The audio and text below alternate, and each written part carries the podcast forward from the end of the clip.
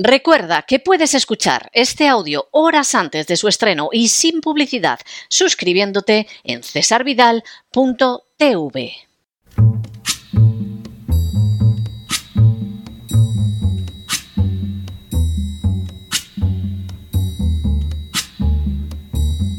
La voz con César Vidal, desde el exilio. When the night has come and the land is dark and the moon is the only light we'll see. No, I won't be afraid. Oh, I won't be afraid just as long as you stand, stand by me. Muy buenos días, muy buenas tardes, muy buenas noches y muy bienvenidos a esta nueva singladura de La Voz. Soy César Vidal, hoy es el lunes 27 de noviembre de 2023 y me dirijo a los hispanoparlantes de ambos hemisferios, a los situados a uno y otro lado del Atlántico y del Pacífico y como siempre lo hago desde el exilio.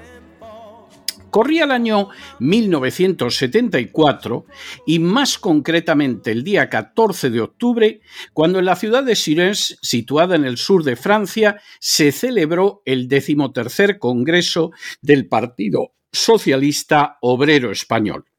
Al citado Congreso llegaron tanto un joven abogado llamado Felipe González como otros dirigentes del Partido Socialista gracias al apoyo prestado por el Servicio Central de Presidencia del Gobierno de la dictadura de Franco. El capitán Manuel Fernández Monzón, del Servicio Central de Documentación, o SECET, se reunió con el propio Felipe González y con Enrique Mújica en un restaurante de la calle madrileña de Santa Engracia para garantizarles que podrían viajar a Suresnes. El Congreso del Partido Socialista fue financiado por la CIA, pero a través del Partido Socialdemócrata Alemán, y discurrió de acuerdo a lo que la policía franquista denominó la Operación Primavera. En el curso del Congreso, los socialistas históricos, con su secretario general Rodolfo Llopis a la cabeza, se vieron totalmente desplazados por gente joven que gozaba del apoyo de los servicios de Franco y de la financiación de la CIA a través de Alemania. El plan era muy sencillo. El casi inexistente Partido Socialista, que solo contaba junto con su sindicato UGT con unos centenares de militantes en toda España, se iba a convertir en el gran partido de izquierdas que sustituiría al único partido que había sido oposición real a Franco durante casi 40 años, el Partido Comunista de España. A partir de ahí, su destino estaba determinado. El Partido Socialista representaría a la izquierda, pero no gobernaría desde posiciones de izquierda, sino desde aquellas sometidas a las oligarquías internacionales como los Rockefeller, que se encontraron también entre sus financiadores. En las últimas horas hemos tenido nuevas noticias relacionadas con la supuesta conversión del Partido Socialista en un partido de extrema izquierda. Sin ánimo de ser exhaustivos, los hechos son los siguientes. Primero, en 1974, con la nueva directiva socialista elegida en el Congreso de Suresnes, se inició la operación dirigida desde Estados Unidos y respaldada por los propios servicios del régimen de Franco para convertir al Partido Socialista Obrero Español en el gran partido de izquierdas en España. Segundo, la finalidad de esa recreación del Partido Socialista Obrero Español era acabar con el Partido Comunista, que era el único partido digno de tal nombre a la muerte de Franco. Tercero, para poder lanzar al Partido Socialista, que de entrada carecía de militantes, la policía de Franco recibió órdenes de no detener ni a sus dirigentes ni a sus afiliados, mientras el SPD alemán bombeaba un dinero que en su mayor parte procedía de fuentes americanas como la Fundación Rockefeller y la misma CIA. Cuarto, Así, en 1976, Felipe González ya anunció en rueda de prensa que el Partido Socialista Obrero Español dejaba de ser marxista, una fórmula que quedó consagrada en 1978 con su famosa frase hay que ser socialista antes que marxista. Efectivamente, al llegar al poder, el Partido Socialista Obrero Español no desarrolló un programa ni lejanamente de izquierdas.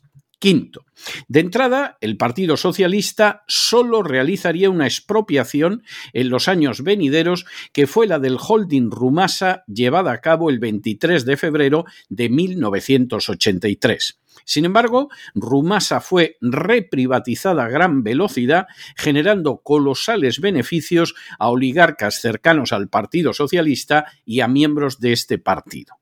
Sexto, de hecho, y en contra de lo que habría sido una perspectiva de izquierdas, en lugar de nacionalizar, el Partido Socialista procedió a privatizar más de 130 empresas públicas tan solo en la década de los 80. Las empresas fueron a parar a manos de poderes multinacionales y oligárquicos. Séptimo, entre las empresas que fueron privatizadas por el Partido Socialista en esa época estuvieron las firmas automovilísticas SEAT y ENASA, o Transatlántica dedicada al transporte marítimo, o Marsans dedicada a los viajes. Octavo, a estos casos habría que añadir otros no menos relevantes como los de Endesa, Repsol, Argentaria o Telefónica. De manera nada sorprendente, el proceso de privatización que llevó a cabo el Partido Socialista fue continuado por el Partido Popular de Aznar, con Rodríguez Zapatero, de nuevo socialista, y una vez más por el Partido Popular con Rajoy. Entre ambos partidos, el desmantelamiento de empresas públicas que pudieron aportar ingresos al Estado fue prácticamente absoluto. Noveno. Por supuesto, el Partido Socialista no solo no llevó a cabo expropiaciones, sino que tampoco realizó ocupaciones de tierras o una reforma agraria. Por el contrario, financió de manera especial a los grandes terratenientes, como es el caso de la Casa de Alba. Décimo. Tampoco el Partido Socialista se enfrentó con ninguna de las empresas del IBEX. Por el contrario, las favoreció y ha sido común que los políticos socialistas hayan entrado a formar parte de sus consejos de administración en un momento u otro. Es el caso de ejemplos tan clamorosos como los de Felipe González, Josep Borrell, Luis Solana o José Terceiro, entre otros muchos. Por cierto, se trataría de una política también seguida por el Partido Popular. Un décimo mucho menos nacionalizó la banca el Partido Socialista, que por el contrario ha sido un instrumento de su concentración, siguiendo dócilmente las instrucciones de la Unión Europea. Su actuación no fue de izquierdas, pero tampoco se correspondió con una defensa de los intereses nacionales. A día de hoy, la banca española está prácticamente controlada por completo por BlackRock. Por cierto, un proceso consumado durante la presidencia de Pedro Sánchez. Duodécimo. Tampoco el Partido Socialista mantuvo una postura de independencia estratégica, mucho menos de izquierdas, en relación con la permanencia de España en la OTAN. En 1986, el Partido Socialista Obrero Español solicitó el sí a la entrada de España en la OTAN en un referéndum donde se estableció una serie de condiciones que luego tanto el Partido Popular como el Partido Socialista han violado sin consultar en absoluto al pueblo español.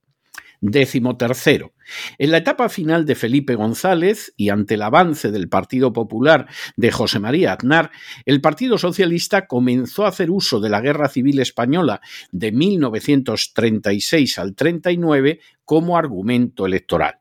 Sin embargo, debe señalarse que ni González, ni Rodríguez Zapatero, ni Pedro Sánchez han llevado a cabo ni una sola de las medidas sociales que en su día impulsó el Frente Popular del que formó parte históricamente el Partido Socialista. Décimo cuarto. Ya en pleno siglo XXI, el Partido Socialista asumió de manera total la agenda globalista diseñada por las oligarquías internacionales y convirtiéndola en el nuevo mensaje de la izquierda, aunque también la asumiría la derecha oficial la ideología de género, la destrucción de la población mediante las leyes de aborto y eutanasia y la sustitución demográfica mediante la inmigración masiva fueron asumidas de manera fanática e intransigente, mientras que no se adoptaba una sola medida que fuera propiamente de izquierdas. Así, el Partido Socialista consumaba su papel como marioneta al servicio de los intereses internacionales y en contra de España y sus ciudadanos. Décimo quinto. Ese servilismo absoluto hacia los dictados internacionales dio un salto cualitativo y cuantitativo precisamente con un Pedro Sánchez al que algunos se empeñan en asociar con la extrema izquierda, pero que aplaudió como una foca a Zelensky siguiendo los dictados de la OTAN, que ha seguido las instrucciones extranjeras durante la crisis del coronavirus hasta el punto de quebrantar la ley para imponerlas, que ha reconocido la invasión del Sáhara por Marruecos como legítima de acuerdo con los dictados de Washington que mantuvo con George Soros su primera reunión como presidente de gobierno, que ha realizado su primer viaje en esta nueva legislatura al Estado de Israel y que ha colocado a España a los pies de la multinacional BlackRock. Décimo sexto. Con Pedro Sánchez no solo se ha consumado la carrera del Partido Socialista como partido al servicio de las oligarquías internacionales, sino que además, con el apoyo del Partido Popular, se están entregando a las oligarquías extranjeras los últimos jirones de riqueza española, como puede ser el agua, que teórica y legalmente pertenece a todos los españoles. Y decimos séptimo, en una mueca ridícula del destino, la oposición parlamentaria y las furcias mediáticas de la derecha se empeñan en calificar a Pedro Sánchez de personaje semejante a Fidel Castro, a Hugo Chávez e incluso a Lenin, cuando la realidad es que no es que más no es más que lo que han sido todos los secretarios generales del Partido Socialista desde 1974. Es decir, dóciles instrumentos de las oligarquías internacionales que controlan España económica, financiera, política y estratégicamente. Cuando la muerte de Franco los españoles fueron conociendo poco a poco a un desconocido abogado laboralista llamado Felipe González, que era secretario general del Partido Socialista Obrero Español, no pocos depositaron en él la esperanza en un futuro más justo. Semejante fe aún se fortaleció más en algunos cuando contemplaron que Felipe González renunciaba al marxismo y avanzaba por lo que parecía una senda socialdemócrata. La realidad, sin embargo, sería muy distinta durante décadas. Ciertamente, el Partido Socialista tuvo un papel esencial en la destrucción del Partido Comunista de España, pero a la vez constituyó un instrumento de primer orden para entregar buena parte de la riqueza española en manos extranjeras y para privar a España de su soberanía y su independencia en cuestiones internacionales. Ni una sola de las medidas adoptadas por el Partido Socialista fue original y en no escasa proporción se limitaron a continuar el camino ya iniciado por el franquismo en áreas como la educación o la sanidad públicas. Incluso el Partido Socialista consagró una vida sindical que recordaba los sindicatos verticales del franquismo, aunque eso sí, mucho más costosos y menos independientes a la hora de defender a los trabajadores. El Partido Socialista era y es un partido sometido totalmente a las oligarquías nacionales e internacionales y por esa pendiente no dejaría de descender con el paso de los años. Semejante realidad ha quedado oculta en parte gracias a tres factores. El primero, la referencia sesgada y además estúpida a la guerra civil, ya que los socialistas de los años 30 habrían puesto contra la pared sin pestañear a los socialistas de las últimas décadas, y porque, por añadidura, este Partido Socialista no ha llevado a cabo ni de lejos ninguna de las medidas sociales, acertadas o equivocadas, de aquella izquierda.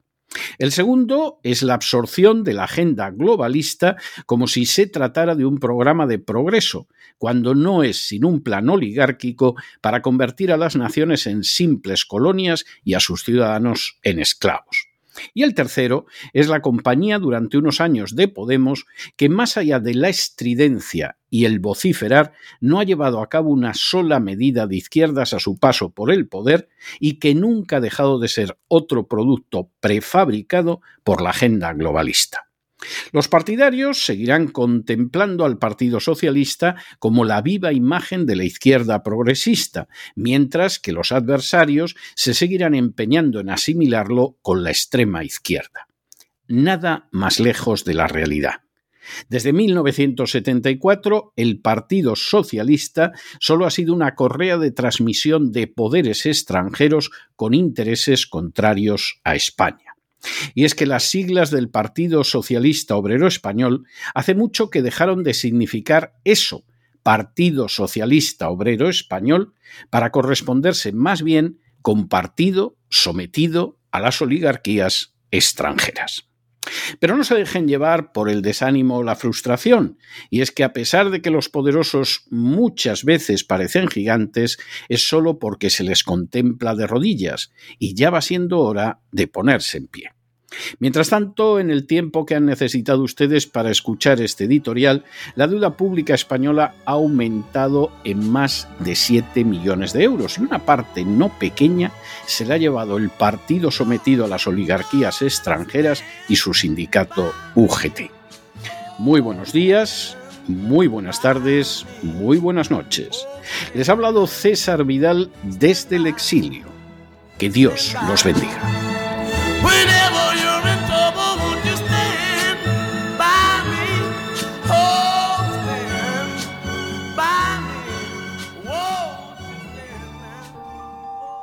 Esta sección está patrocinada por crowdfunding con el siguiente mensaje. Nuestro Señor Jesucristo, el único Dios verdadero, es misericordioso y nuestro Salvador.